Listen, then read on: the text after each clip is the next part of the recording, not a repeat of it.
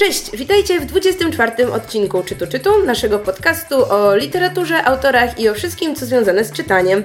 I dzisiaj mamy dla Was gościa. Cześć, to ja, Krzysiek. Krzysiek z podcastu Myszmasz i naszej sieci podcastów Podsłuchane, a poza tym jesteśmy tu ja, Ocia z Ocean Souls Blog oraz... Megu z kanału Katus Gikus. I ja właśnie zauważyłam, że ubity kubeczek. Nasze czytelnicze kubeczki się obiły. Ojej. Za dużo z nich pijemy. Może książką oberwą. Bardzo twardą. Dobrze, to zaczniemy od naszego segmentu książek w torebce i może nasz gość opowie nam, co ostatnio przeczytał. Bardzo chętnie. Ostatnio przeczytałem powieść Aurora Rama autorstwa Jean-Christophe Valtata. Przepraszam, Valtata. przepraszam frankofilów za, za tę wymowę. Ta, ta, ta, ta, ta, ta. Przepraszam, ej, to jest bardzo niemiłe, co ja teraz robię, prawda? Wyśmiałam się z francuskich nazwisk. A, bo myślałem, że ze mnie konkretnie. A to też! Jest to powieść bardzo ogólnie steampunkowa. Myślę, że tak to można nazwać w największym uproszczeniu. Akcja toczy się w mieście wzniesionym e, zakołem polarnym, gdzieś na Antarktydzie, Arktyce, gdzieś na Arktyce, które miało gromadzić światłe umysły i tak dalej i być takim wyrazem potęgi ludzkości i, i potęgi ludzkiego umysłu, że co, my nie zbudujemy? Pewnie, że zbudujemy.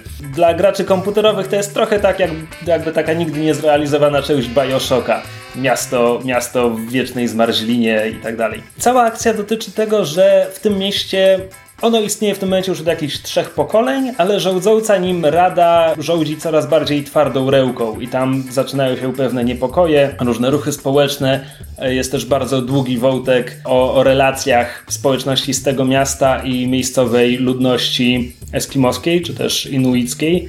W książce używają obu tych określeń i nie jestem pewien, które z nich jest poprawniejsze Inuickie, z tego co wiem. co mi jakby ostatecznie udowadnia, że akcja toczy się w okolicy bieguna polarnego, ponieważ to tam mieszkają Eskimosi, Inuici i tak dalej. To samo, w sensie... W sensie Inuici jest, Inuici, że tak powiem, albo po, Eskimosi. po, politically correct. Tak, nie mówi się Eskimosi, bo to było... To, co, to, co to znaczyło? Dzicy ludzie, którzy jedzą mięso? Coś Tak, jakby to jest nazwa naz- nadana im przez no, białych y, wędrowców, którzy tam się pojawili, więc A Inuici. widzisz, bo ja z kolei kiedyś trafiłem na ro- wyjaśnienie sugerujące, że Inuici to jest nazwa tylko jednego konkretnego szczepu czy plemienia, więc nie może być stosowana zbiorczo do wszystkich, bo to też jest nieprecyzyjne. No ja wiem tylko, że nie Eskimosi, bo sprawdzałam to przy okazji terroru, właśnie ale czy to Inuici to są wszyscy, czy jest tam jeszcze na przykład jakieś inne plemię, to tego już ci nie powiem. Dobrze, ja się mogę obronić tym, że akcja książki toczy się w 1908 roku, jakby odtwarza mniej więcej ówczesne, ówczesne że tak powiem, realia tych, tych kontaktów. Przy czym oczywiście to jest historia alternatywna, tak? No bo po pierwsze mamy to wielkie miasto, które tam zostało zbudowane, po drugie te, te, ta historia jakby rozdzieliła się od naszej już jakiś czas wcześniej. Do tego dochodzą elementy steampunkowe, to znaczy różne rozmaite dziwne wynalazki, z których korzystają mieszkańcy, żeby tam w ogóle przeżyć, żeby to miasto w ogóle mogło istnieć. Jest taka popularna krytyka steampunku, że to jest tylko wydmuszka, że to są tylko te zełbatki na kapeluszach jako dekoracje i że to jako gatunek nie niesie żadnych wartości, znaczenia i tak dalej. Ja zawsze to bronię, wskazując na przykład China Mieville'a. Zasadniczo mówię, że jeśli już tam ktoś dorzuci rewolucję proletariatu, to już jesteśmy na drodze, żeby tam gdzieś ten punk w tym steampunku był. I to jest zaleta Aurora Ramy, że ona właśnie idzie w tę stronę. Idzie w stronę opisania struktury tego miasta, struktury społecznej, różnych dążeń, różnych grup, które tam są, tam się pojawiają, sufrażystki, anarchiści, tego typu, tego typu wątki. Te kontakty z rdzenną ludnością też są bardzo ważne dla fabuły. Poza tym autor pamięta, że steampunk nawiązuje do XVIII-XIX wieku, tak? I autor pamięta, że jasne, wtedy była rewolucja przemysłowa i niezwykłe technologie i rewolucja pary i tak dalej, a jednocześnie ludzie chodzili na seanse spirytystyczne i tak dalej. I wrzuca to wszystko do swojej książki. Tutaj mamy naszych bohaterów. Jeden z, z bohaterów jest naukowcem, który specjalnie udaje się do komory deprywacji sensorycznej, żeby wywołać sobie halucynacje, bo szuka wskazówek w swoim nieświadomym umyśle, które, które nadadzą mu, e, wyznaczą mu kierunek, co, co ma zrobić. Więc to wszystko bardzo mi się tutaj podoba. Niestety książka nie jest wolna od wad. Jedną z nich są bohaterowie, bo akcję obserwujemy z perspektywy dwóch bohaterów, naukowca Brentforda i jego najlepszego przyjaciela Gabriela, który jest takim nazwijmy to lekko duchem, tak naprawdę jest po prostu człowiekiem, który nic konkretnego ze swoim życiem nie zrobił, ale ma arystokratyczny tytuł i tak dalej, więc po prostu jest takim bon vivantem i idzie przez życie. i oni nie są szczególnie ciekawi. Co więcej, w tej powieści brzydkie rzeczy przytrafiają się kobietom i ja strasznie zacząłem żałować w pewnym momencie, że jednego z tych bohaterów autor nie wymienił na jedną z bohaterek, które są w tej powieści, bo one mają swoje role w fabule, niektóre bardzo, bardzo ważne, i myślę sobie, że taka perspektywa by może trochę złagodziła to, co moim zdaniem jest po prostu felerem tej książki. Ale to jest jakby moje osobiste. Jeśli kogoś, jeśli, ko, jeśli ktoś się nie przejmuje, że jakby autor opisuje samych mężczyzn, że stawia ich w centrum i tak dalej, a kobiety są gdzieś tam z boku i nikogo nie obchodzi, co się z nimi dzieje, okej. Okay. Drugi, e, druga moja krytyka jest chyba nieco bardziej już obiektywna, nie wynikająca tylko z moich osobistych upodobań. I polega ona na konstrukcji tej fabuły. Tam się dzieje dużo rzeczy w pierwszych trzech czwartych książki, które wydają się tak kompletnie losowe i przypadkowe, i potem się okazuje, że nie, stał za tym jakiś plan albo istnieje bardzo logiczne wyjaśnienie. Tylko, że te odpowiedzi, wszystkie te odpowiedzi, padają mniej więcej w ostatnich 20% książki. I jasne, to nie jest nic nadzwyczajnego, że na koniec się dowiadujesz, o co tak naprawdę chodziło. Gorzej, że tutaj dosłownie dowiadujemy się w trzech scenach przepełnionych długaśną ekspozycją, które ci po prostu streszczają to wszystko, o czym dotąd czytelniku nie wiedziałeś. I to jest po prostu kiepskie.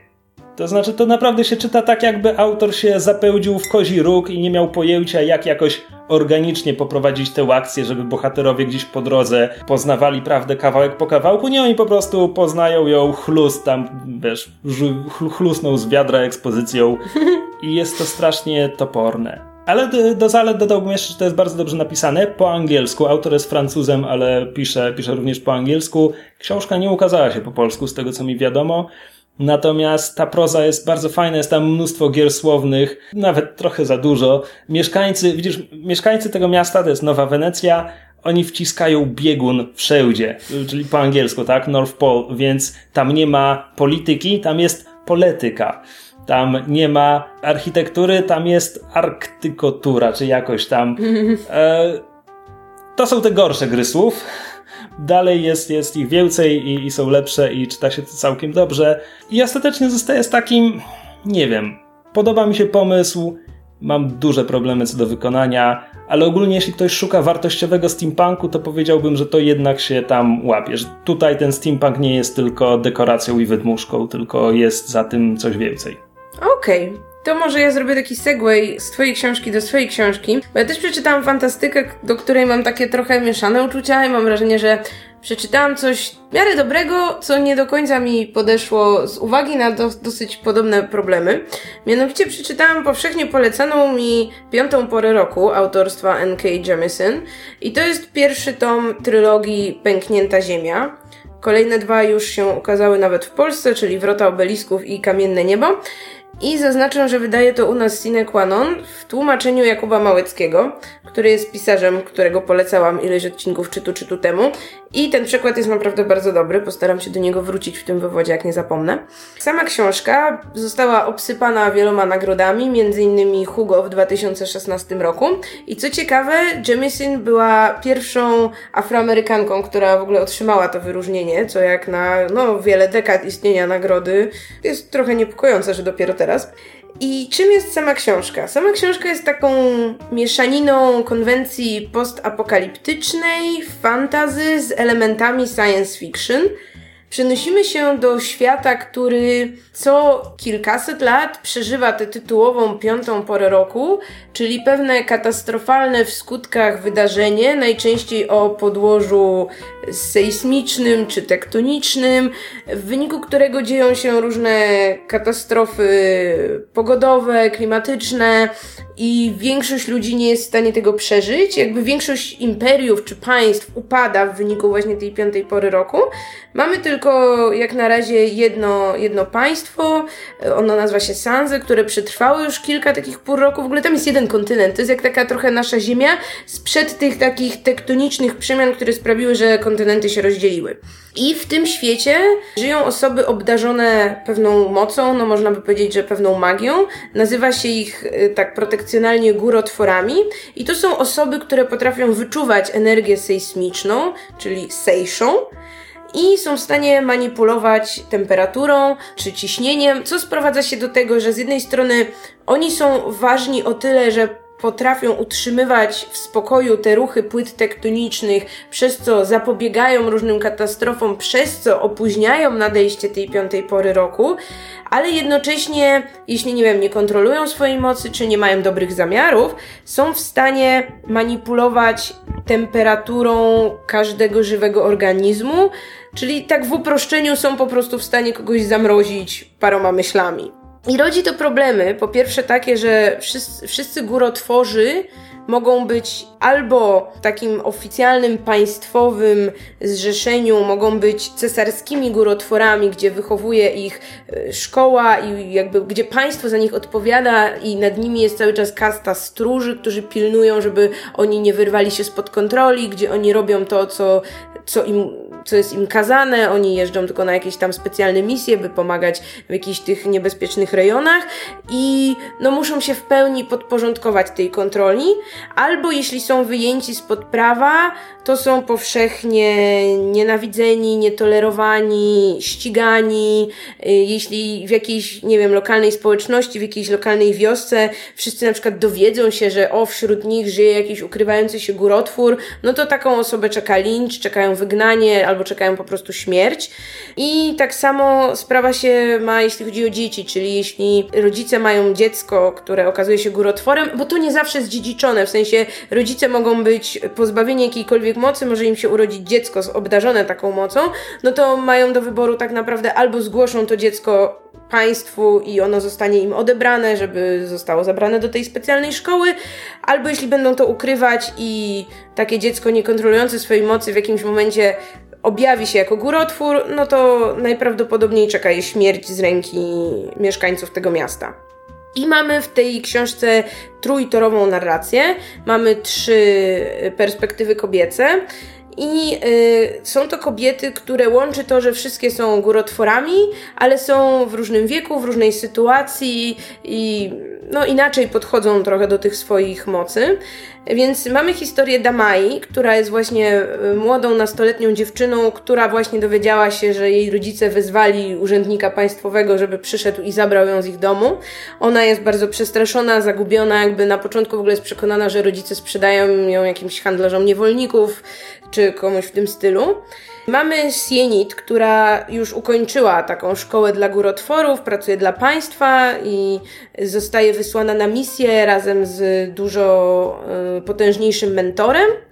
I mamy Esun, która jest już y, kobietą w takim późniejszym średnim wieku, matką dwójki dzieci i dowiaduje się, że jej mąż zabił ich syna, bo dowiedział się, że ten syn właśnie jest górotworem i uprowadził gdzieś ich córkę. I ona wyrusza w pościg za, za właśnie mężem i, i córką. Jeśli chodzi o narrację, to wątki Damai i Sienit pisane są tak typowo, czyli mamy narrację w czasie przeszłym. Wątek Esun pisany jest w drugiej osobie liczby pojedynczej czasu teraźniejszego, co oznacza, że narrator tak jakby widzisz, zwraca się do czytelnika. Tak, widzisz tego mężczyznę na rozstaju dróg, podchodzisz do niego i zaczynacie rozmawiać. Coś, coś w tym stylu. I narracji, znaczy w ogóle literacko bardzo podoba mi się to, jak ta książka jest napisana. To jest taki dosyć bogaty, obrazowy język. Dużo właśnie miejsca poświęcone jest uczuciom bohaterek, yy, zwłaszcza w tej właśnie narracji drugoosobowej, gdzie no wprost dowiadujemy się, czujesz to i tamto i, i, to, i to się bardzo fajnie sprawdza. Właśnie tu wracając, to jest bardzo dobrze przetłumaczona książka moim zdaniem. Było w niej dużo neologizmów, które wszystkie są tak ładnie przełożone na polski, że nie czuć w nim tego jakiegoś obcego wydźwięku. Jakby cała ta narracja, ta warstwa literacka wydaje się taka bardzo, bardzo spójna i taka nic nie wybija z rytmu, kiedy się to czyta. I kreacja świata jest, wydaje mi się, najmocniejszym punktem tej powieści, bo to wszystko żyje. To znaczy, zostajemy wrzuceni w te jakieś różne punkty w czasie, w środek historii tak naprawdę naszych bohaterek i jednocześnie jakby widzimy, że ten świat ma swoją przeszłość, e, bardzo wiele jakby już epok minęło, imperia upadały. Pojawiają się fragmenty jakichś takich na przykład zapisków z jakichś tablic, jakichś przysłów cały ten, cała ta konstrukcja świata, gdzie mamy z jednej strony ten system, powiedzmy, klimatyczno-geograficzny, a z drugiej strony system magiczny, które są ze sobą spójne, wydaje mi się, no czymś po pierwsze dobrze zrealizowanym, po drugie naprawdę ciekawym, bo y, no to jest takie trochę nietypowe podejście do tej magii, która, która jakby, to nie, to nie jest magia w tej książce, to jest wyjaśnione naukowo, że osoby, które czują te wszystkie ruchy sejsmiczne, mają po prostu dodatkowy organ u podstawy pnia mózgu, który im na to pozwala. Czekaj, momencik. Kupuję jeszcze, że można naukowo wyjaśnić to, że oni wyczuwają tę aktywność sejsmiczną, ale mówisz, że oni też mogą ją wykorzystywać, tworzyć i to też jest wyjaśnione naukowo? To znaczy, że oni wyczuwają ruchy sejsmiczne i wyczuwają właśnie ciśnienie i temperaturę, więc jakby w jakiś sposób mogą na to wpływać, I tym ale... zmysłem wyczuwania mogą kogoś zamrozić. Nie no, tym organem. Tym organem, który mają dodatkowym, mogą kontrolować te ruchy, które wyczuwają. No i tym, co w tym wszystkim, w tym świecie i w tej jakby kompozycji całości nie gra, jest moim zdaniem fabuła i bohaterki. To znaczy, Ojej. to znaczy, przyznam szczerze, że ja się strasznie męczyłam w niektórych momentach z tą książką. Ona ma, po pierwsze, ma bardzo długie dłużyzny fabularne i ma ten problem, że bohaterki trochę się potykają o tę fabułę. To znaczy, no one gdzieś idą i one sobie coś myślą, ale mało co robią tak naprawdę. Ewentualnie to, co robią, wynika nie z jakiegoś ich wyboru, tylko z tego, co się dzieje dookoła nich. I problem jest taki, że ta książka trochę zmierza donikąd, to znaczy w każdym z tych wątków nie dostajemy takiego, powiedziałabym, satysfakcjonującego zwieńczenia. Nie wiem, jak o tym powiedzieć. Nie chcę wam zaspoilerować tej książki, bo jakby jej konstrukcja jest bardzo ciekawa i ostatnie, nie wiem, 10-15% książki to jest moim zdaniem najlepszy fragment w ogóle tej książki i jakby ta fabuła jest wewnętrznie spójna, jakby tam jest konstrukcja tej fabuły, to, że te wątki się przeplatają. Jakby jeśli przeczytacie tę książkę, to zrozumiecie, ale żaden z tych wątków osobno nie ma moim zdaniem jakiejś jakiejś puenty, jakiegoś takiego zwieńczenia i czuję trochę mało, mało satysfakcji z faktu, że dobrnęłam do końca, plus przez cały czas nie mogłam poczuć jakby żadnej więzi emocjonalnej z tym, co się dzieje. Tym naszym bohaterkom też właśnie przytrafiają się czasem straszne rzeczy, ale znamy je na tyle mało, że nie ruszyło mnie to na żadnym poziomie czegoś zabrakło. No to znaczy widzę, że to jest ciekawa książka, widzę, że to jest nietuzinkowa fantastyka, ale no nie chwyciła mnie. Ale to, to znaczy te trzy wątki, one wszystkie mają kompletnie otwarte zakończenia, które mimo wszystko są zakończeniami, czy po prostu się urywają, bo będą kontynuowane w następnej części To cyklu? znaczy książka będzie na pewno kontynuowana, więc... Mm, Inaczej, czy jako, nazwijmy to, pierwszy odcinek serialu, Tak. można by to, na to spojrzeć, że okej, nie do końca poznałaś te bohaterki, ale świat jest intrygujący, więc sięgniesz po następną część, licząc, że tam może przekonasz się do bohaterek, no bo jakby serial też nie wciął go od pierwszego odcinka tak kompletnie czasem. Jest to opcja do rozważenia. To znaczy, mam wrażenie, że autorka miała pomysł na świat, a nie miała za bardzo pomysłu na fabułę. Z jednej strony chciałabym się dowiedzieć, czy coś dalej wynika z tego, co już przeczytałam. Z drugiej strony mam takie poczucie, że trochę mi szkoda czasu i trochę mnie jednak męczyła ta książka, więc na pewno od razu nie sięgnę po kolejne tomy, chyba że nie wiem, ktoś, kto czytał całość, mm, na przykład da mi znać, że drugi i trzeci są dużo lepsze niż pierwszy, bo ten pierwszy naprawdę miałam wrażenie, że to jest taki, taki, taka rozbiegówka i dużo fajnych pomysłów, ale niewiele z nich wynika. Bo no sam wątek, nie wiem, tego, że na przykład, nie wiem, magowie są uciskani, bo są tacy inni i tak dalej, no widziałam to już mnóstwo razy w mnóstwie różnych jakby innych scenerii, że właśnie osoby z mocami są postrzegane przez jakąś społeczność jako zagrożenie, są alienowane. Znamy już to. No tak trochę nie wiem, do, do czego miałabym wracać, no bo świat już poznałam, bohaterki mnie nie interesują, a jednocześnie mam poczucie, że to była dobra książka. To jest właśnie ten taki paradoks. Rzadko mi się to zdarza. No mam poczucie, to nie był paździerz, tak? To jest fantastycznie napisana książka z wieloma dobrymi pomysłami, która widocznie po prostu mnie nie porwała. Okej, wszyscy patrzą w moją stronę. Ewidentnie mam zmienić klimat, który zapanował w tym pokoju.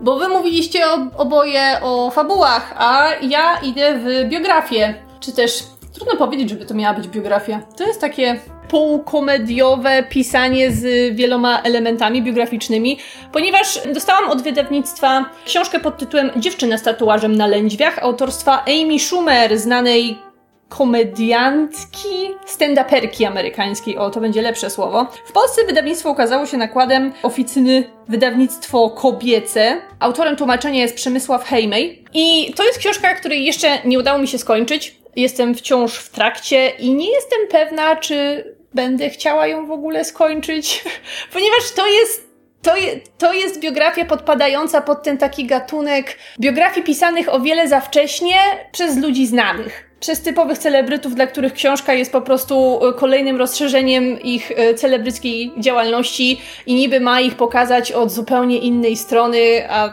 tak naprawdę niewiele, niewiele zmienia. Ja osobiście nie znam twórczości Amy Schumer jako stand-uperki. Chyba nigdy w życiu nie oglądałam ani jednego odcinka jej programu, bo ona bodajże tam występowała parę razy w SNL i ma chyba swój własny serial komediowy na Comedy Channel. Wiem, że jest coś, co się nazywa Inside Amy Schumer, ale nie wiem, czy to jest program, czy to jest segment programu pomocy. To jest chyba program. Ja widziałam ją w jednym nieśmiesznym filmie w którym gra główną rolę i nie przekona mnie do siebie. No właśnie, to na co zdarzało mi się trafiać w internecie, jakieś fragmenty, bardzo krótkie fragmenty jej programu albo jej, jej jakieś wypowiedzi, to nie jest, y, powiedzmy, to, to, to, nie jest ten rodzaj komedii, który do mnie trafia, ale ona jednocześnie jest znana y, z tego, że jest, powiedzmy, odrobinę kontrowersyjna.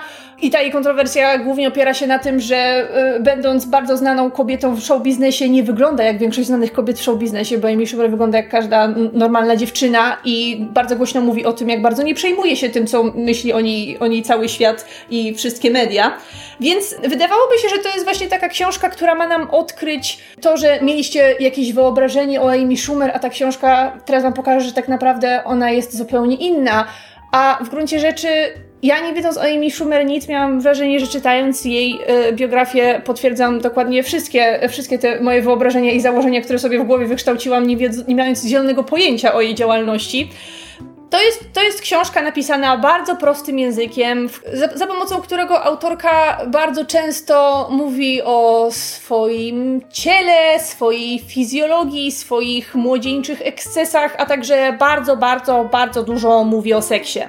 I bardzo, bardzo dużo mówi, mówi o, o, o swojej waginie.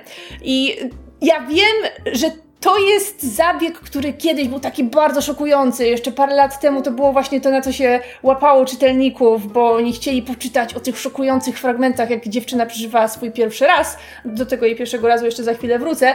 Ale to już się trochę przejadło. Jak, przynajmniej dla mnie to jechanie na takiej kontrowersji związanej z ludzką e, cielesnością i seksualnością już jest strasznie e, so, so 2000. Ja już tego tak bardzo nie kumam Zresztą, i w ogóle mnie to nie rusza. Ona też nie jest pierwsza. Znaczy ja pamiętam, że parę lat temu, może ze dwa, czytałam książkę Leny Leny Dunham z Girls, która też była taką właśnie autobiograficzną opowieścią w podobnym tonie, gdzie ona też się właśnie rozprawiała z jakąś tam swoją seksualnością i tym takim wizerunkiem zwykłej dziewczyny w Hollywood.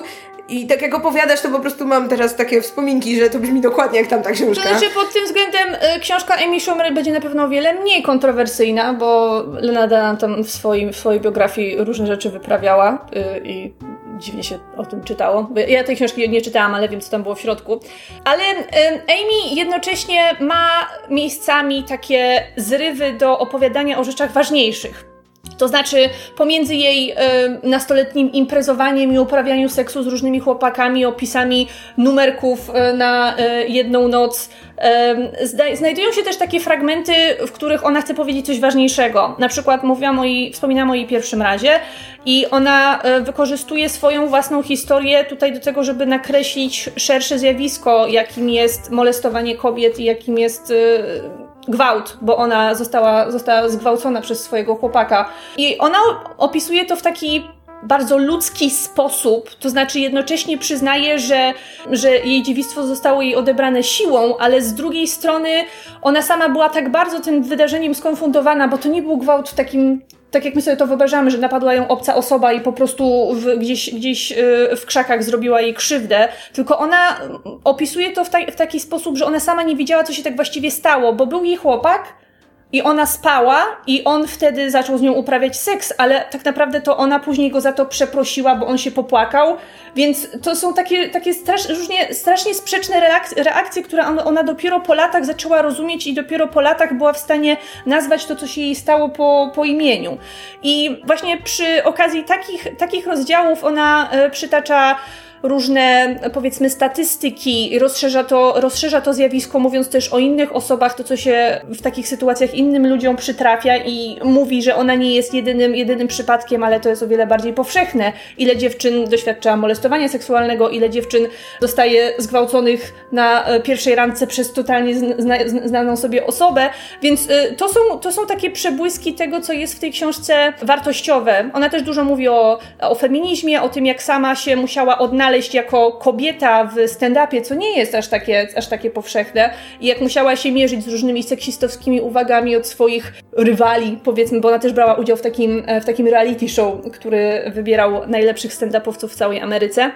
Oprócz tego mówi też na przykład o, swoj, o chorobie swojego ojca, który chyba miał stwardnienie rozsiane, tylko akurat ten rozdział mi się aż tak bardzo nie podobał, bo, bo znowu historia o poważnej chorobie zostaje tutaj zamknięta w takich kilku obrazkach związanych z opisywaniem różnych fekalnych zdarzeń i, i, i tego, że komuś coś zwieracze puściły. I to jest dla mnie przekraczanie pewnej, pewnej granicy. Ja jej nie będę mówiła, jak ona ma opowiadać o własnym tacie, ale to jest właśnie ten ton książki, który mi tutaj po prostu nie pasuje. Tak, traktowanie absolutnie wszystkiego z jakimś, z, z jakimś przy, przymrużeniem oka i sprowadzanie większości tematów do kwestii ludzkiej fizjologii no, pod tym względem się, pod tym względem się z Amy nie dogadamy. Jest tam też rozdział, właśnie sobie zaglądnęłam na koniec, związany z dostępem do broni w Ameryce i to też jest kolejny, kolejny temat, który jest dosyć, dosyć fajnie poruszony, ponieważ ja nie wiem, czy, ko czy kojarzycie to, ale w 2015 roku była strzelanina na seansie tego jej filmu Wykolejona i dwie dziewczyny zostały zamordowane wtedy. I ona poświęca im właśnie fragment tego rozdziału i ogólnie pisze o tym, jak y, beznadziejna jest sytuacja w Ameryce pod względem tego, jakim osobom daje się dostęp dostęp, dostęp, dostęp do broni. I też pisze o tym, jak bardzo ona przeżyła tę strzelaninę, jak mocno to na nią osobiście wpłynęło.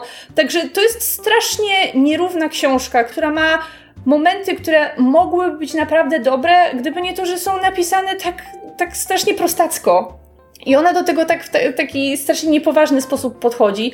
No, no, no nie wiem, mnie, mnie osobiście nie podchodzi ten rodzaj biografii, ten rodzaj, ten rodzaj pisaniny. Ja po prostu uważam, że takie książki powstają o wiele za szybko. To jest dziewczyna, nie wiem, niewiele starsza od nas, o 5 lat może, a już wydaje swoją biografię i widać, że jak dla mnie to ona nie ma jeszcze zbyt wiele ciekawego do powiedzenia i może gdyby z jeszcze większej perspektywy spojrzała za kilkanaście lat na te swoje doświadczenia, wiedziałaby, że nie wiem, warto to ująć trochę innym językiem. A, a teraz po prostu jest jeszcze na to za wcześnie. Także mam mieszane uczucia co do Amy Schumer i jej biografii. Czyli dzisiaj taki odcinek mieszanych odczuć. Tak.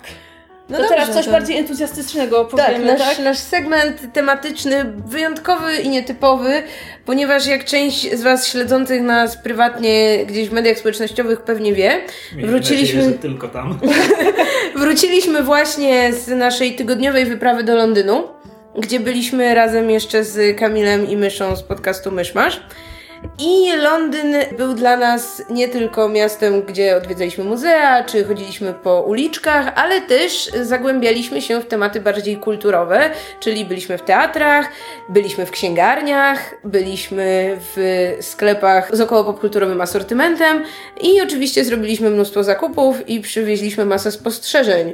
I myślę, że w naszym odcinku skoncentrujemy się głównie na tych książkowych doświadczeniach, czyli opowiemy Wam, co kupiliśmy, opowiemy Wam, czego nie kupiliśmy, i opowiemy Wam, jak wyglądają księgarnie w Londynie, bo to jest, słuchajcie, zupełnie inny świat. I może zaczniemy od tych księgarni, bo na naszej drodze odwiedziliśmy, no, dwie, trzy i o Jezu, jakie to są gigantyczne miejsca. To znaczy, jeśli nie wiem, byliście w jakimś, nie wiem, największym Empiku u nas, czy kiedyś w trafiku i myśleliście sobie, o Boże, jaka duża księgarnia, to ma kilka pięter. Nie, nie widzieliście dużej księgarni. Przypomnijmy Duże... może, jak się nazywały te miejsca, bo, bo myślę, że istnieje mm. duże prawdopodobieństwo, że akurat słucha nas ktoś, kto nie tylko był w Londynie, ale może mieszka w Wielkiej Brytanii. A słuchają nas, tak, słuchacze z no Wielkiej właśnie. Brytanii. Więc byliśmy w księgarni, która się nazywa Foils. Foils. Foils przy Charing Cross. To raz. A drugą księgarnią, którą odwiedziliśmy, był jeden z przybytków sieci Waterstones, bodajże w okolicach Piccadilly Circus. Piccadilly Circus.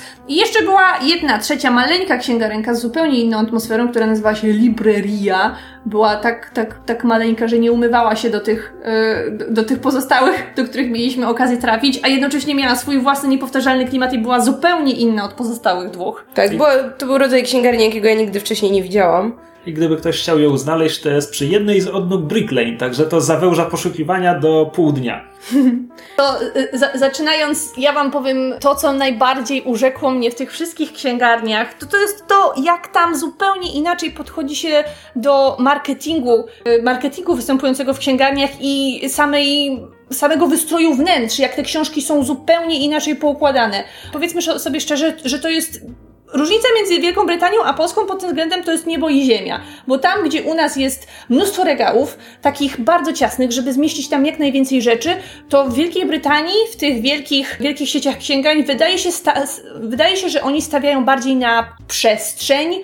Tam nie masz nie masz regałów ciągnących się przez środek księgarni, tylko wszystko jest poukładane pod ścianami, także to są naprawdę ogromne pomieszczenia, a książki jeżeli leżą, to leżą na takich mniejszych, yy, niższych stolikach, tak żeby wciąż nad nimi było coś widać i są poukładane w taki, taki fajny, kreatywny sposób, także ja nie potrafiłam przejść obojętnie obok żadnego takiego stolika, co właśnie skończyło się tymi yy, niestety bardzo obfitymi i drogimi zakupami. Tak, to znaczy książki, jeśli chodzi o fikcję, to powiedzmy, że ten podział jest jeszcze w miarę standardowy, bo mamy regały poświęcone fantastyce, poświęcone kryminałom i thrillerom, powieści historycznej, romansom, powieści obyczajowej itd., itd.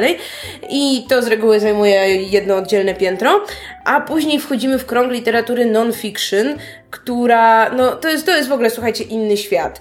Szukałyśmy właśnie w Foils półki poświęconej popkulturze, czy tam, nie wiem, kinu, serialom i tak dalej. Jeśli myślicie, że jest jakiś, nie wiem, jeden mały regał gdzieś w kącie poświęcony tego typu pozycjom, nie, jakby tam są działy i poddziały, czyli najpierw znajdujecie dział poświęcony yy, na przykład kinu, no i tam oddzielnie biografie aktorów, dwa regały, biografie reżyserów, dwa regały, książki poświęcone Hollywood, trzy regały, książki poświęcone, nie wiem, analizie filmu oddzielnie, oddzielnie jakieś książki typu jak powstawał jakiś film, oddzielnie takie wielkie artbooki, gdzie są tylko jakieś, nie wiem, zdjęcia z planów czy zdjęcia koncepcyjne.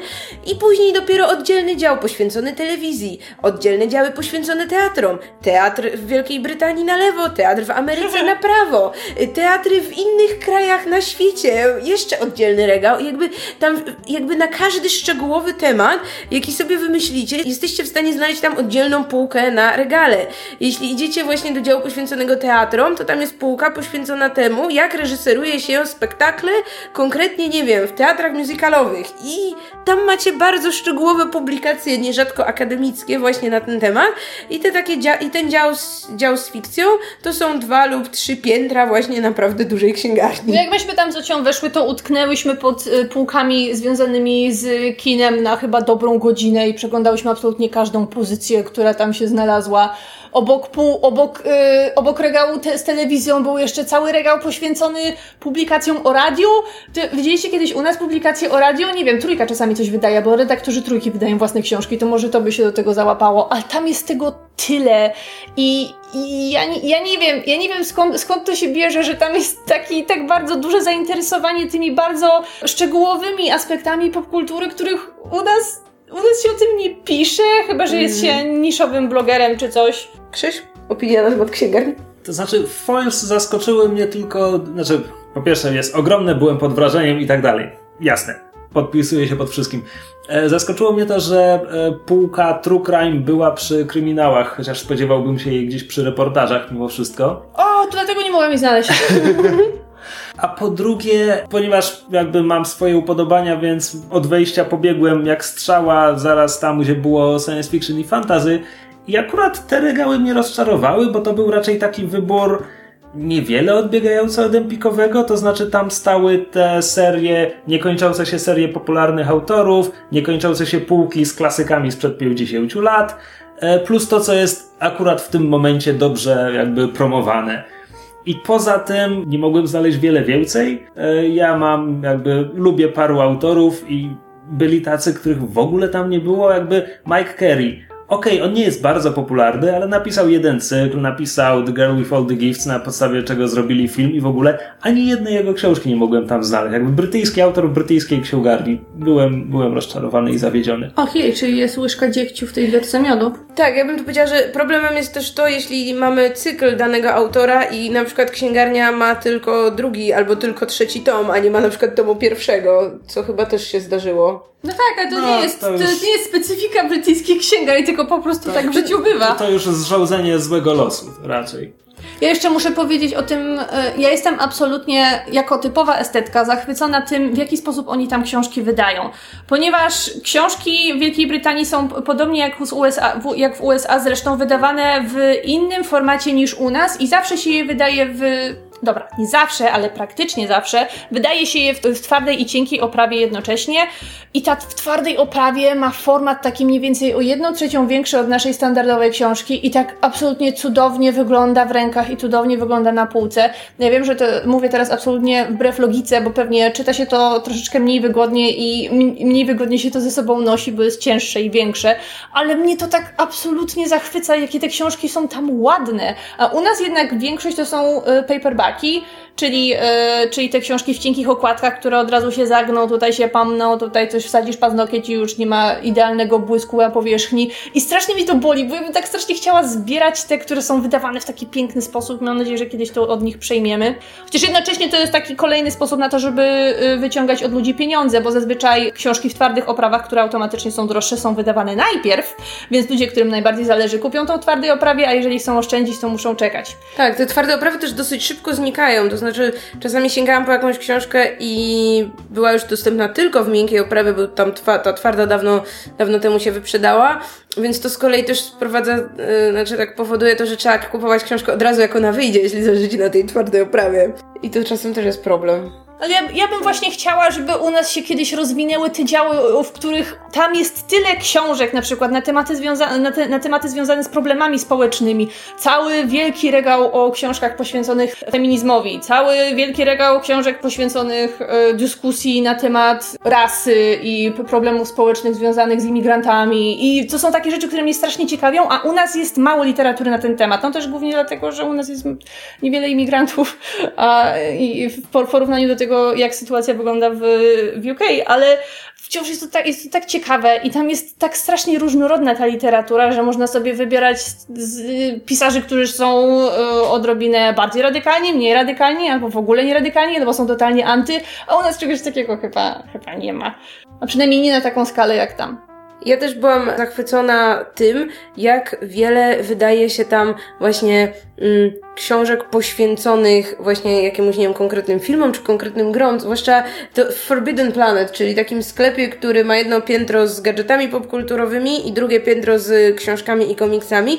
Są właśnie takie specjalne regały, gdzie są tylko takie wielkie albumy slash artbooki poświęcone bardzo konkretnym filmom, czyli jeśli weźmiecie jakiś, nie wiem, popularny film, zwłaszcza z gatunku fantasy czy science fiction, to na 100% on będzie miał tam swój gigantyczny artbook, typu, nie wiem, właśnie Blade Runner ostatni, Ready y, Player One też y, było. czy na przykład Shape of Water i czasami nawet więcej niż jedna pozycja jest poświęcona temu konkretnemu dziełu, więc jeśli jesteście jakimiś absolutnymi fanami czegoś, to możecie sobie po prostu naprzywozić tony pięknie wydanych pozycji poświęconych temu konkretnemu tytułowi i, i to jest coś, czego no u nas, u nas też, no u nas powiedzmy, jeśli to jest, nie wiem, Harry Potter albo Władca Pierścieni, to tak, ale jeśli to już jest choć trochę mniej znany tytuł, to to, to są rzeczy nie do dostania. Ale ja myślę, że tam y, nawet. y, Na, y, ale ja myślę, że nawet tam tego typu pozycje ukazują się w strasznie małych nakładach, bo to są rzeczy, którymi zainteresują się głównie kolekcjonerzy i właśnie dlatego można je głównie znaleźć albo w wielkich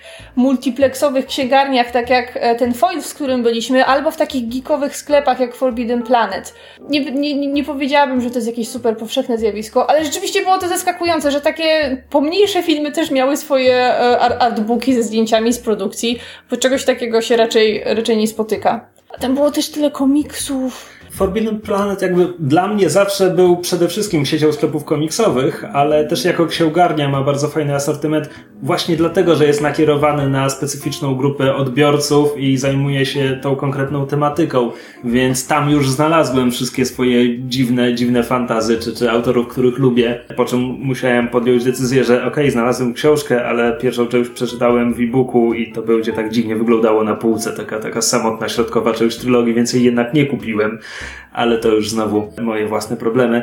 No i Forbidden Planet ma też bardzo fajne prezenty, znaczy on, oni mają całe regały przycenionych rzeczy, które, okej, okay, zwłaszcza w wypadku komiksów czasami potrafią być w kiepskim stanie i te książki też, ty, ty tam przeglądałaś, powiedziałeś Oj tak, czasu. ja tam y, przywiozłam cztery książki z samego Forbidden Planet, które były przeceniane rzędu z 30 funtów na 4 albo z 20 funtów na 1, więc no takich przecen to nawet w taniej książce ze świecą szukać. Ale czy one były w takim stanie? Nie, one były w idealnym stanie. Okay. Ty ten album, który kupiłaś o planecie małp, to to w ogóle było zafoliowane Tak, jeszcze. tak. To słuchajcie, przywiozłam taki gigantyczny rozmiar, nie wiem, nie wiem jaki to jest rozmiar, jakieś pewnie B2 czy coś w tym stylu.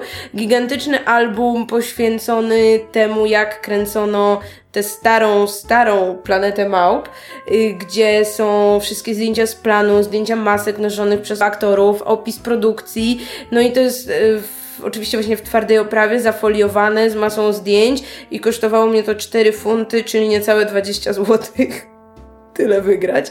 A prócz tego, skoro już mówimy o zakupach, to właśnie w Forbidden Planet ja się tam obkupiłam takimi przewodnikami, nie wiem jak to nazwać, y, trzy książki poświęcone serialowi Battlestar Galactica, mówię o tej nowszej wersji, gdzie są opisy dokładne odcinków, gdzie są wywiady z aktorami, też są właśnie zdjęcia z planów, jakieś tam szkice koncepcyjne, jakichś, nie wiem, statków, budynków, gdzie jest na przykład napisane, że wiem, w pierwotnej wersji scenariusza to było to, a potem to wycięto i tak dalej. Takie dokładne przewodniki po poszczególnych sezonach i taka właśnie jedna zbiorcza książka o całym serialu, właśnie o kulisach jego powstawania i to jest coś niesamowitego, bo to nie jest ani bardzo popularny serial. To jest serial, który skończył lecieć y, 10 lat temu, dobre. I, i słuchajcie, no wchodzę do księgarni i te książki tam leżą i czekają na mnie, więc to po prostu tak jakby święta wcześniej nadeszły. To może po prostu przejdziemy do co tego, jeszcze, tak, co wy jeszcze kupiliście? Kupił. Jeżeli chodzi o to, co mnie udało się zdobyć na, na, naszych wojażach, to w pierwszej księgarni, do której trafiliśmy, w tej małej księgarence Libreria, ona, to w ogóle była taka księgarnia, mam wrażenie, mm, nakierowana bardziej na takie trochę... Lewicową myśl intelektualną. Chciałam to ująć inaczej, ale Krzysiu już wam walnął prosto z mostu, co to było. Ja bym powiedziała, że to trochę też taki wybór pod tytułem książki, które podobają się właścicielom tej księgarni, je znajdziesz tutaj i tam mogło być, nie wiem, 200 książek. Tak, bardzo ona różnych. była maleńka, ale strasznie nas oszukała, bo to była maleńka księgarenka, ale na samym końcu miała lustro, więc ja jak do niej weszłam, byłam przekonana, że ona jest dwa razy większa i się zdziwiłam dopiero wtedy, kiedy wpadłam na to lustro, bo chciałam iść dalej.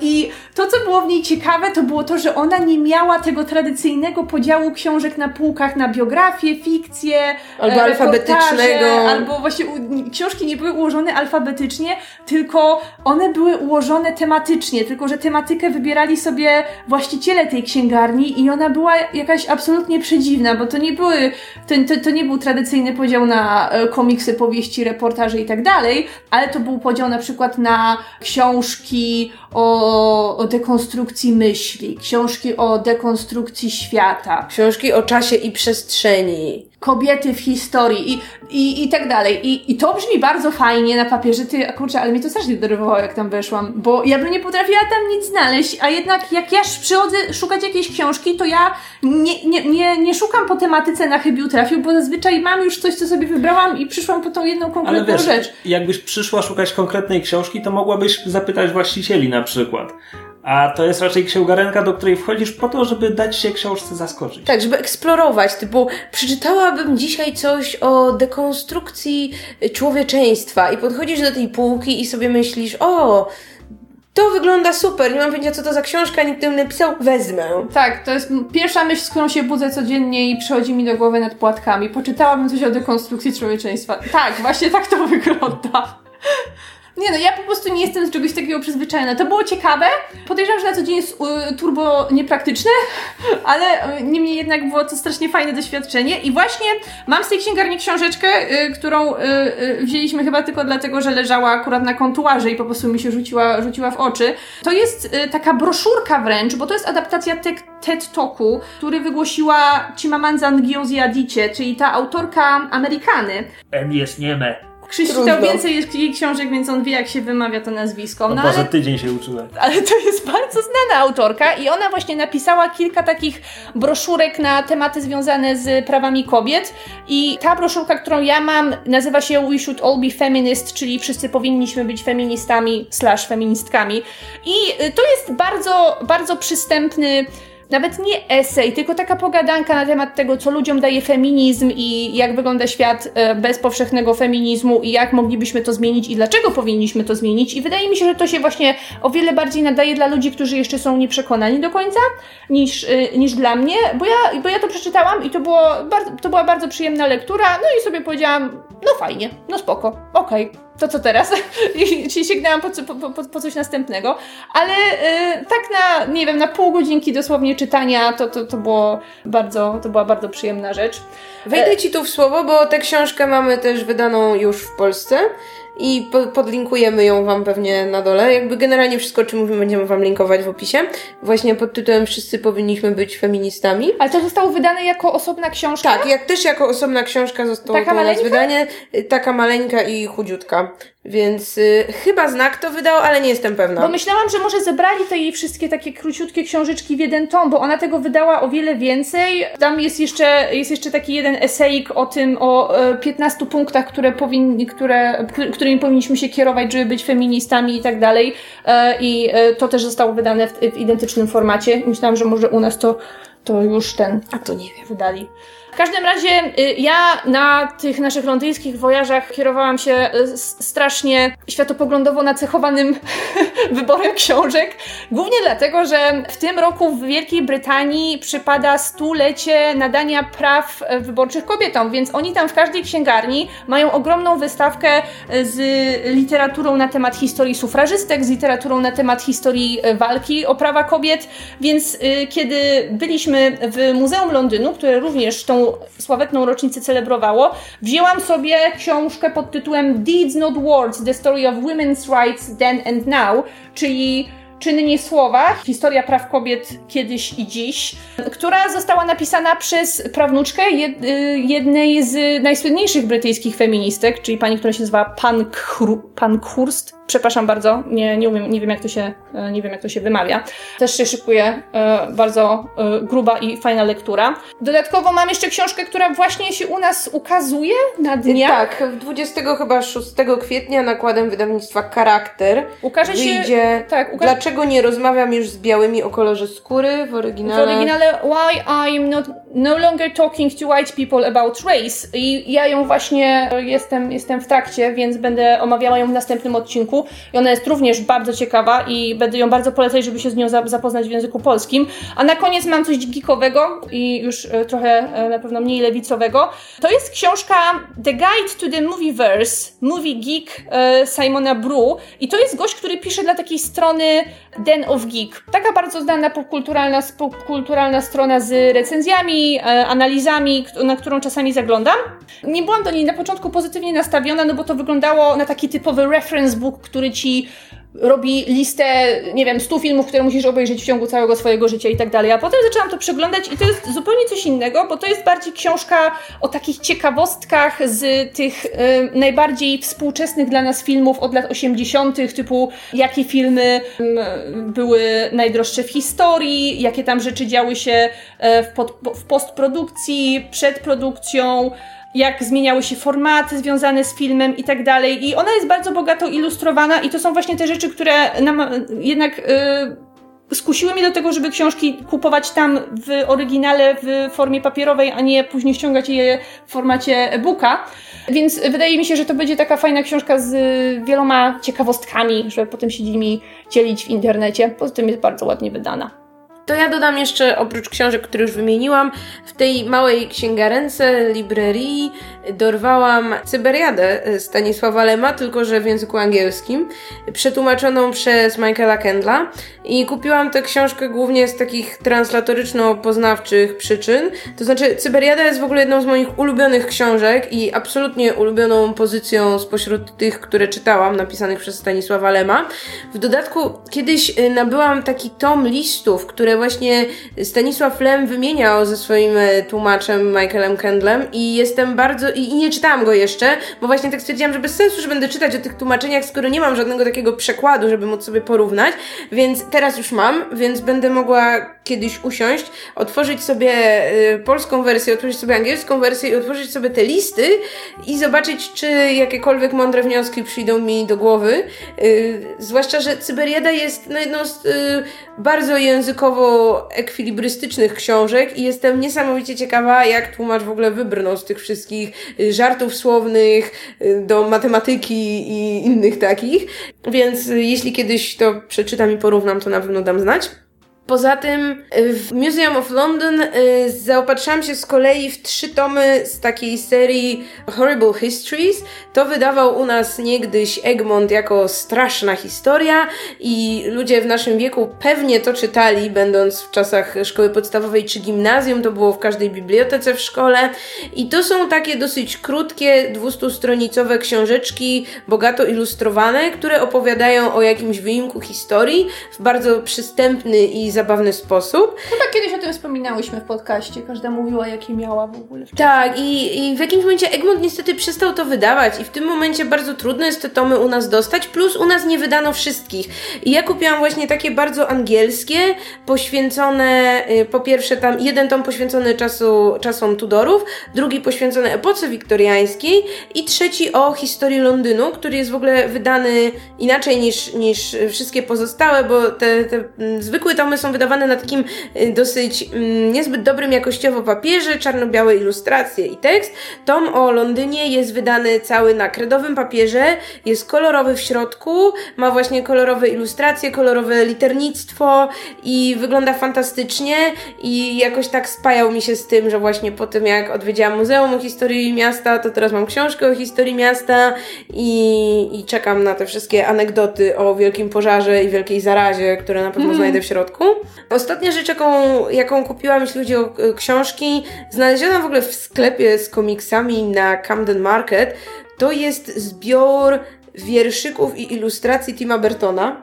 Książka ma tytuł The Melancholy Death of Oyster Boy i y, jest to taka, jest, no wygląda to jak taki mały zbiorek poezji, gdzie zawsze jak, jak rozłożymy książkę, to na lewej stronie mamy ilustrację, taki charakterystyczny szkic najczęściej dziwnego dziecka z wyłupiastymi oczami, a, na pra- a po prawej stronie mamy y, krótki wierszyk, rymowankę i autorem właśnie tak tekstów, jak i grafik jest Tim Burton. To jest dosyć stara pozycja, ona wydana była jeszcze w latach 90., jeśli się nie mylę.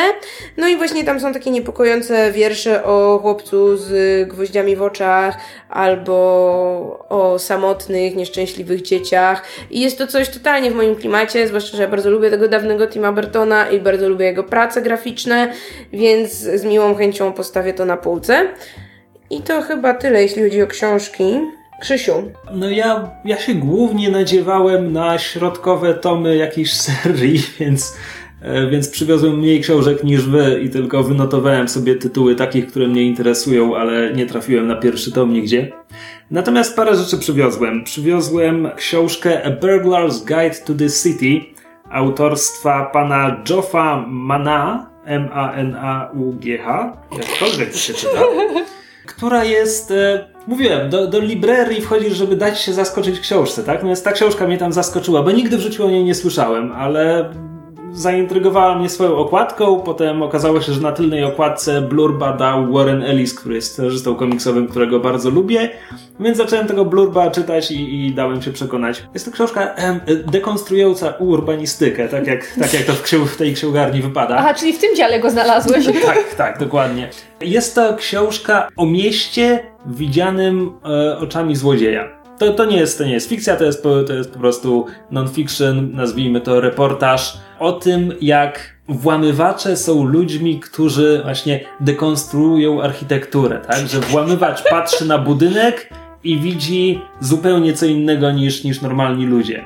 A- Autor, autor rozwija tę myśl, że taki człowiek widzi taki budynek do tego stopnia inaczej, że już nawet nie przyjdzie mu do głowy wejść drzwiami, więc będzie niepotrzebnie przebijał się przez ścianę, tak? Chociaż łatwiej byłoby otworzyć wytrychem e, zamek. Czy autor Brzmi jest byłym włamywaczem? Czy on siedział za to, nie. czy coś? Autor ma. e, Autor jest. Zgaduje, że ma jakieś architektoniczne wykształcenie. Zgaduje na tej podstawie, że prowadzi bloga BLDG Blog, Building Blog. Natomiast, żeby to napisać, konsultował się z. Konsultował się z byłymi włamywaczami, kons- konsultował się e, chyba nawet z jakimiś aktywnymi włamywaczami, a także od drugiej strony z, z organami ścigania, z policją, z FBI, Jestem dopiero na 50 stronie, także, także jeszcze daleka droga przede mną, ale na przykład piszę tam o działalności FBI ma własną jednostkę włamywaczy. Bo czasami w trakcie śledztwa trzeba na przykład założyć podsłuch, tak, żeby cel się nie zorientował, tak? Więc FBI ma własnych włamywaczy, którzy wejdą ci do budynku, podłożą wszystkie pluskwy i wyjdą stamtąd, usuwając wszelkie ślady swojej obecności. Wow, czy tam zatrudniają takich złapanych włamywaczy, z którymi poszli na układ? To... Wiesz co, nie, y, te, tego, tego nie wiem, bo jeszcze nie dotarłem do rozdziału, który będzie im poświęcony. Nie wiem nawet na 100%, że jest tam taki rozdział. Mam nadzieję, że będzie. Na razie czytam rozdział, gdzie autor opisuje jednostkę powietrzną Los Angeles, załogi policyjnych helikopterów i to jest bardziej poświęcone planowaniu całego miasta, ponieważ Los Angeles jest drugim co do wielkości miastem Ameryki pod względem liczby populacji, natomiast ono nie jest samo w sobie takim miastem, miastem, to jest raczej ogromna połać przedmieść, które są ze sobą połączone. I ponieważ to jest tak duży teren, więc jakby te, te patrole powietrzne to jest jakby jedyny sposób, żeby, żeby ktoś regularnie patrolował tam, nie wiem, te trzy doliny, które nominalnie są wciąż częścią miasta. E, Więc zapowiada się to bardzo ciekawie. E, Zapowiada się to również na dość krótką lekturę, bo to jest niecałe 300 stron, a ja czytałem to może godzinę i jestem, jestem w jednej szóstej w tym momencie. Jest bardzo dobre i przyjemne i myślę, że będę to kiedyś polecał, a może szerzej się kiedyś wypowiem, jak skończę. Aczkolwiek pewnie w myszmaszu, chyba że mnie jeszcze zaprosicie. Zobaczymy. E, Drugą rzeczą, którą przywiozłem jest książka Blood, Sweat and Pixels autorstwa Jasona Schreiera. To już, to już nie było zaskoczenie, to było absolutnie z premedytacją i tak dalej. Jason Schreier zajmuje się dziennikarstwem growym, w sensie pisze o grach komputerowych i konkretniej napisał dla e, portalu Kotaku kilka takich bardzo dużych artykułów poświęconych tragicznym historiom rozmaitych gier. Więc moim zdaniem wydaje mi się, że najgłośniejszy jego tekst dotyczył gry Mass Effect Andromeda, która była kontynuacją e, trylogii Mass Effect. Jakby tysiące ludzi na to czekało, a gra okazała się no, ogólnie rzecz biorąc, ok- okazała się rozczarowująca, tak? Rozczarowała wszystkich poza Pawłem Opydo. A to, a to, Paweł, pozdrawiamy! a to pewnie tylko dlatego, że Paweł nie grał w poprzednie trzy części. Jaki dis. Tak, i, i Schreier napisał kilka innych te, podobnych tekstów poświęconych grom, które, które rozczarowały albo które się w ogóle nie ukazały. Miał taki artykuł o grze, która miała się rozgrywać w świecie Gwiezdnych Wojen i jakby firma władowała w to miliony dolarów i potem, nie wiem, No to dwóch, trzech ciekawe, latach prac zamknęli. Przeglądałam spis treści i w spisie treści jest trzeci Wiedźmin. Jestem ciekawa Tak. w jakim kontekście. E, nie, nie, nie, jakby Blood, Sweat and Pixels rozszerza to, jest jakby książką ogólnie o historiach stojących za powstawaniem gier, więc kilka z tych tekstów jest o, o grach, które odniosły sukces. Jest rozdział o trzecim Wiedźminie, jest rozdział o, chcę powiedzieć Stardew Valley, ale już nie jestem stuprocentowo pewien. E, to są gry, które odniosły sukces, jakby ogólna teza płynąca z tej książki zdaje się jest taka, że to w sumie cud, że jakakolwiek gra się kiedykolwiek ukazuje, bo, bo za każdym tytułem stoją dramaty i tam jakby ogromne, ogromne e, rewolucje, które się odbywają w trakcie, że kompletnie się zmienia pomysł na grę i trzeba zaczynać pracę od początku nad 95% wszystkiego i tak dalej. No i czasami to wychodzi, czasami to nie wychodzi. Nie zacząłem jej jeszcze czytać, także nic, nic nie mogę o niej powiedzieć, natomiast jeśli ktoś jest tym zainteresowany, serdecznie polecam te wszystkie jego artykuły dla Kotaku. Pisał o Mass Effect Andromeda, pisał o tej gwiezdnowojennej grze, która nawet nie doczekała się tytułu, pisał o Destiny, które zasadniczo odniosło sukces, ale początkowo runęła im cała infrastruktura. To była wiesz, sieciowa strzelanka i nie dało się w nią grać, bo serwery padały. Um, Ostatnio y, napisał o studiu, które zrobiło Mafię 3 Mhm. i o tym, że mieli ogromne ambicje, a potem musieli zrezygnować z 90% ogromnych ambicji, bo trzeba było wydać grę i wydawca nalegał, że hej, robicie ją już od tylu lat, to może teraz, a może jeszcze trochę, nie, teraz. I to jakby to nie skończyło się za dobrze. Także tak, myślę, że to będzie ciekawe. I wreszcie przywiozłem sobie komiks. Przywiozłem sobie The Omega Man e, ze scenariuszem Toma Kinga i rysunkami pana Barnaby. Barnaby Bagendy. Bagendy? Nie, ma, nie mam pojęcia, jakiej narodowości jest ten człowiek. Nie wiem. Show me your agenda. M- Może wywodzi, może wywodzi się z Bagend, nie wiem. To może Bagosz. E, możliwe.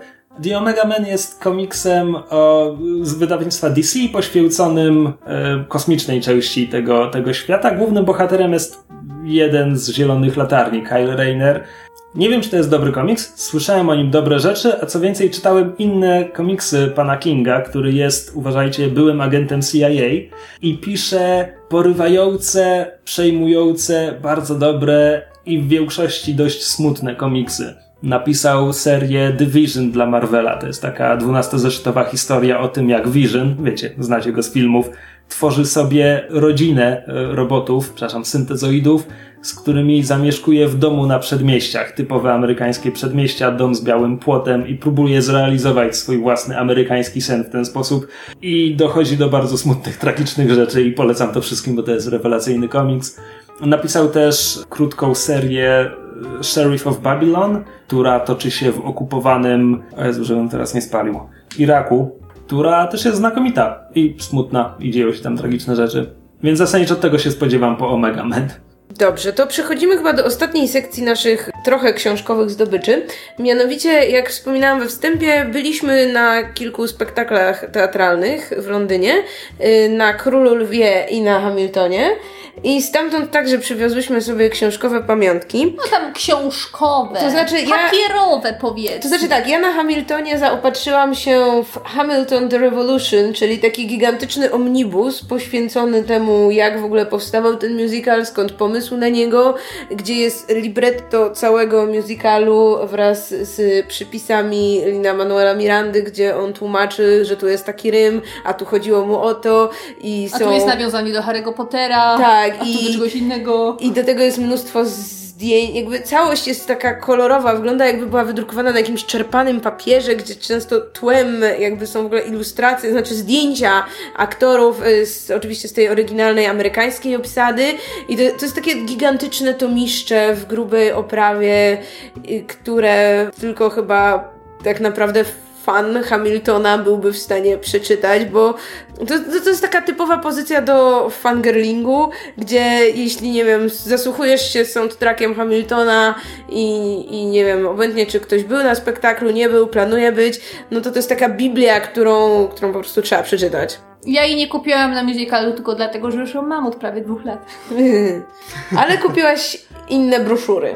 Tak, to znaczy, no bo generalnie jest taki zwyczaj, jeżeli chodzi na musicale, to prawdopodobnie wiecie, że każdy, każde nowe wystawienie musicalu ma swoją własną broszurę, czy tam swój własny program i tutaj też można było taki kupić. I właśnie na obu musicalach zaopatrzyłam się i w program, i w broszurę, ponieważ na przykład na Hamiltonie program, nie, czy, nie czekaj, ponieważ właśnie na Hamiltonie broszura była, była przywieziona z Broadwayu, to było to, co można było też kupić na tamtym wystawieniu w Nowym Jorku i to była po prostu galeria różnych zdjęć z produkcji, nawet za dużo tekstu tam nie było. W sumie jak to przeglądałam, to stwierdziłam, że aha, myślałam, że będzie tam coś więcej, no ale no dobra, trudno. Ale o wiele bardziej są interesujące programy, czyli informacje na temat danej produkcji z biogramami wszystkich aktorów yy, i listami wszystkich osób, które pracowały przy wystawieniu danego przedstawienia i tam są wyliczone wszystkie inne rzeczy, przy których oni wcześniej pracowali, jakie mają wykształcenie, kim tak naprawdę są i to jest taka, y, dla prawdziwego fana, to jest taka obowiązkowa pozycja, żeby sobie to kupić i sobie przeglądać w przerwie albo przed musicalem, żeby dowiedzieć się, na kogo tak właściwie patrzysz i strasznie, strasznie fajnie się to czyta, bo ja lubię wiedzieć, kto tak naprawdę wciela się w moje ulubione postacie na scenie. I to samo kupiłam sobie na Królu Lwie. Wielką broszurę z wielkimi, ładnymi zdjęciami i tam z jakimiś wspomnieniami od aktorów i program z informacjami na temat tego, kto tak naprawdę w, przy, przy, tym, przy tym musicalu pracował. I to jest strasznie fajna pamiątka. Ja mam tego mnóstwo i z, z Gdyni, i z Warszawy, i właśnie teraz też z Londynu, także e, moja kolekcja się rozrasta. A ja sobie nic nie kupiłem, bo nie jestem aż tak zainteresowany teatrem, ale do dziś głęboko przeżywam Hamiltona, bo był rewelacyjny. Tak, więc polecamy Wam pojechać do Londynu, żeby obejrzeć Hamiltona i przy okazji kupić trochę książek i odwiedzić kilka księgarni, bo my jesteśmy zachwyceni. I tym optymistycznym akcentem chyba będziemy kończyć ten odcinek. A teraz Ocia powie Wam, gdzie możecie nas znaleźć. Y, Zacznę od ogłoszenia parafialnego, które brzmi tak. Y, Nasza sieć Podsłuchane ma swoją grupę na Facebooku, nowo powstałą, która nazywa się Podsłuchane, więc serdecznie zapraszamy way. Was, żeby do tej grupy dołączać. Znajdziecie ją wchodząc tam z fanpage'a Podsłuchane, jak i z fanpage'a Czytu Czytu, bo sobie tę grupę też podlinkowałyśmy. I kolejnym nowum jest y, dodatek do przeglądarki Chrome, y, który możecie znaleźć y, wchodząc na podsłuchane.pl chrome. Możecie go sobie dodać do swojej przeglądarki i pojawi Wam się taka mała ikonka z naszym nowym logiem y, na pasku i wtedy jak klikniecie tam, to będziecie widzieć listę ostatnio dodanych odcinków, więc bardzo szybko sprawdzicie, czy jest jakiś nowy podcast.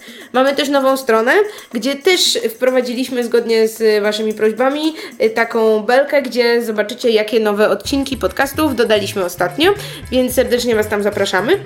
A nas, czyli czytu czytu, tradycyjnie możecie, y, możecie lajkować na YouTubie, możecie zostawiać nam komentarze, możecie wpadać na nasz fanpage i możecie pisać nam maile na czytu czytu małpa podsłuchane.pl y, do czego gorąco Was zachęcamy. Listę książek wspominanych przez nas w tym odcinku znajdziecie w opisie na YouTubie wraz z linkami do miejsc, gdzie możecie je kupić. I to by było tyle z naszej strony. Dziękujemy za uwagę i zapraszamy Was serdecznie za tydzień do kolejnego odcinka. Trzymajcie się, pa pa! To my lecimy czytać te, te wszystkie książki, które sobie kupiliśmy. Nie mamy czasu, lecimy czytać. To pa! Cześć!